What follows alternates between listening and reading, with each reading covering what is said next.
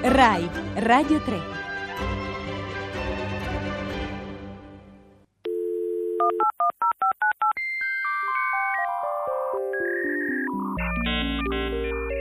Io non ho paura.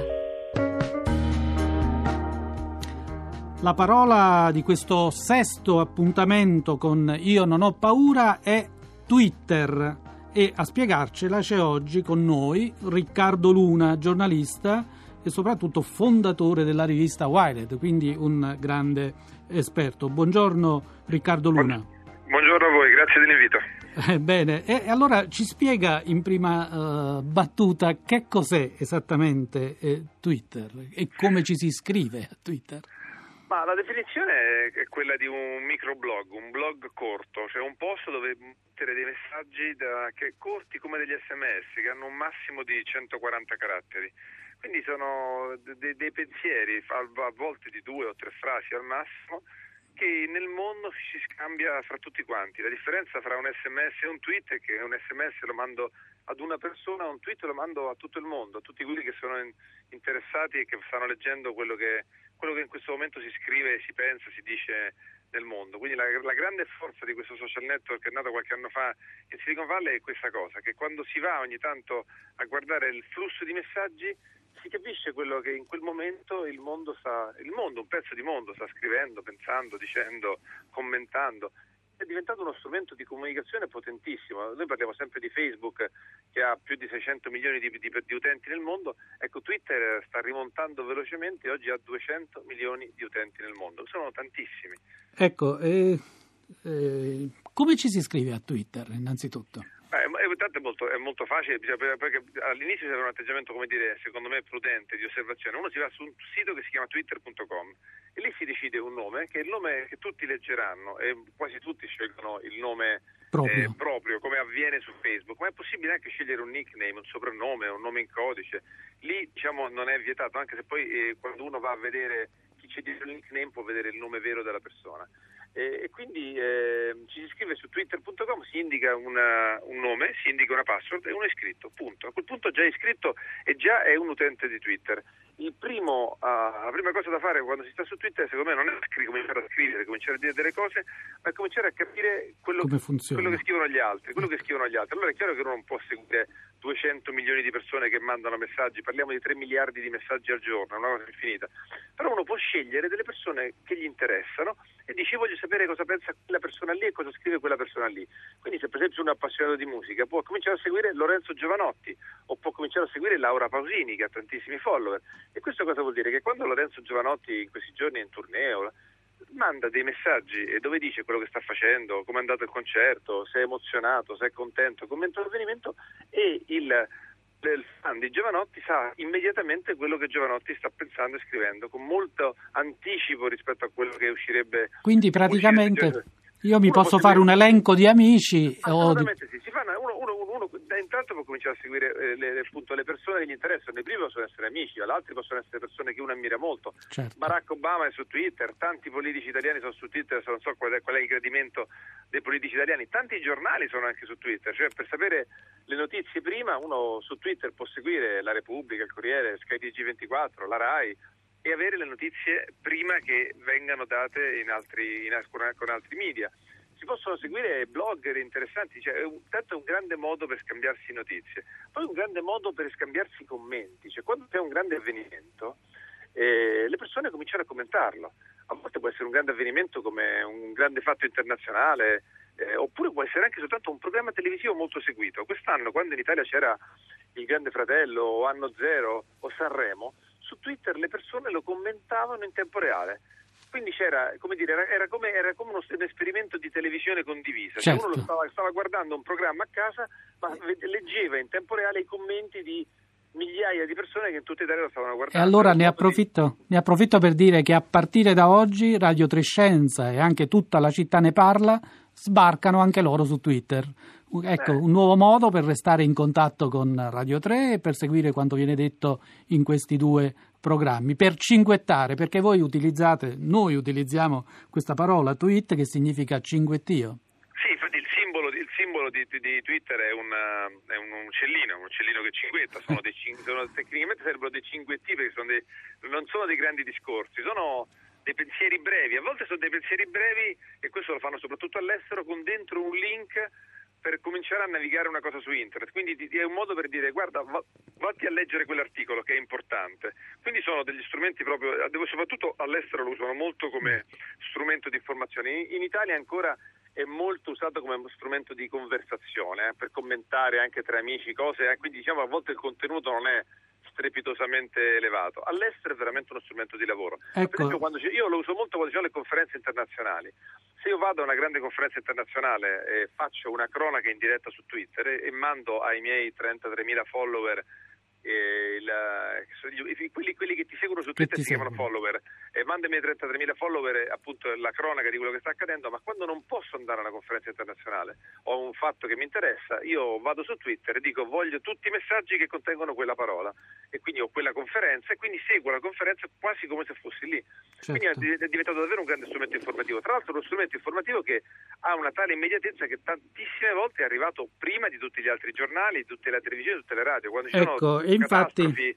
terremoti, eh, alluvioni, quando c'è stato per esempio eh, la, la, quando gli americani hanno, hanno attaccato il bunker di Osama Bin Laden, la notizia è arrivata per prima di tutti su Twitter, c'era un, un pakistano che stava lì accanto e ha detto guardate sta succedendo qualcosa, ho visto arrivare elicotteri, truppe speciali. Sì forse sta succedendo qualcosa. Ecco, ha avuto un ruolo Twitter molto importante nella cosiddetta primavera araba.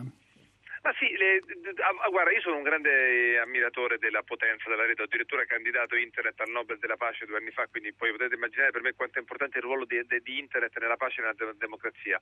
A volte è un po' sopravvalutato il ruolo di internet nella primavera araba, cioè nella primavera araba sono stati fondamentali è stata fondamentale Al Jazeera, la televisione araba che ha dato in diretta a tutto il mondo quello che stava accadendo. In, Twitter è stato importante per un pezzetto della popolazione che si è organizzata attraverso Twitter. Cioè Twitter ovviamente non è un mezzo di comunicazione certo. di massa ultra popolare, cioè non possiamo immaginare che eh, tutta la popolazione egiziana o tunisina fosse su Twitter, però diciamo, chiamiamole così con un termine antico, le avanguardie cosiddette della rivoluzione, quelli che erano più attivi, sicuramente hanno usato Twitter per organizzarsi fra di loro e per far sapere al resto del mondo quello che stava accadendo.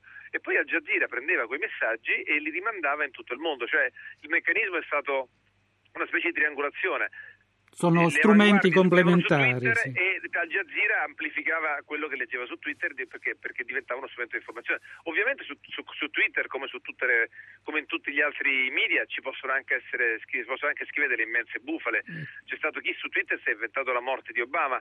Eh, cioè, questo però capita per tutti i media e lì la cosa importante è che, eh, che, che, poi è la stessa rete, lo stesso internet che poi riesce a fare referaggio. tempo. Ecco, Riccardo Luna, eh, lei ha detto che eh, tu hai detto, siamo giornalisti e colleghi, quindi eh, tu hai detto che eh, ormai sono 200 milioni le persone che frequentano e sono iscritte sì. a Twitter, ma chi sono? Sono giovani o ci sono anche molti adulti?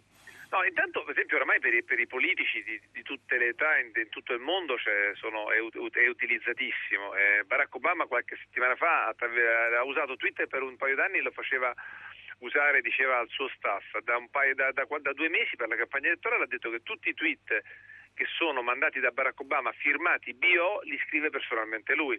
Quindi diciamo è chiaro che una persona che non ha assoluta dimestichezza con le tecnologie può avere difficoltà a, a, essere molto attiva su Twitter, però una persona che è soltanto curiosa, che ha voglia di sapere quello che sta succedendo, che ha voglia, che stima magari moltissimo un giornalista o un giornale o uno scrittore, può soltanto stare su Twitter e perseguire quello che dice quell'unica persona ed è un modo per avere un contatto fantastico in tempo reale con una persona che si ammira molto. Uno può decidere di seguire il Dalai Lama o Rania di Giordania o, o Roberto Saviano e, e, e, ha un filo diretto, immediato con quello che quella persona sta scrivendo sul suo personale muro di Twitter. Ecco. Allora, Voglio dire, avere, non bisogna essere esperti di tecnologia, bisogna certo. avere una, una passione per, per, le, per, per, l'informazione, che poi sia l'informazione di un cantante rock, di un politico o di una persona che fa beneficenza, questo Bisogna essere curiosi, ma allora qual è la differenza tra Twitter e, e altri social network tipo Facebook?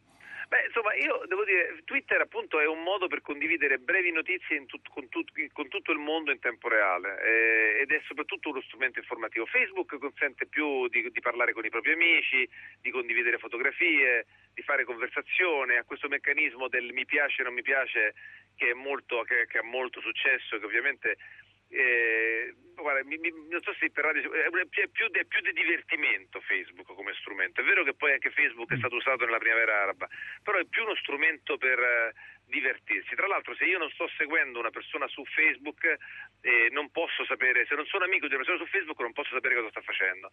Mentre invece su Twitter, se non ho, se non ho deciso di blindare e chiudere i miei messaggi, tutti possono vedere quello che io scrivo. Questo dà una potenza al mezzo infinita. Io su, su Facebook posso avere un massimo di 5.000 amici e tutti gli altri non sanno quello che sto facendo. Su Twitter io posso scrivere un messaggio che ho scritto la parola del momento, che ne so, Casa Bianca, e tutti quelli che cercano la parola Casa Bianca nel mondo leggono il mio messaggio. Quindi, la, Quindi l'amplificazione, l'amplificazione, del messaggio su, su, Twitter è gigantesca. Tra l'altro, io su, ecco, io su Twitter io sono, ho 33.000 follower e sono uno di quelli che in Italia ne ha di più, ma nel mondo ci sono persone che hanno 8 milioni, 10 milioni di follower.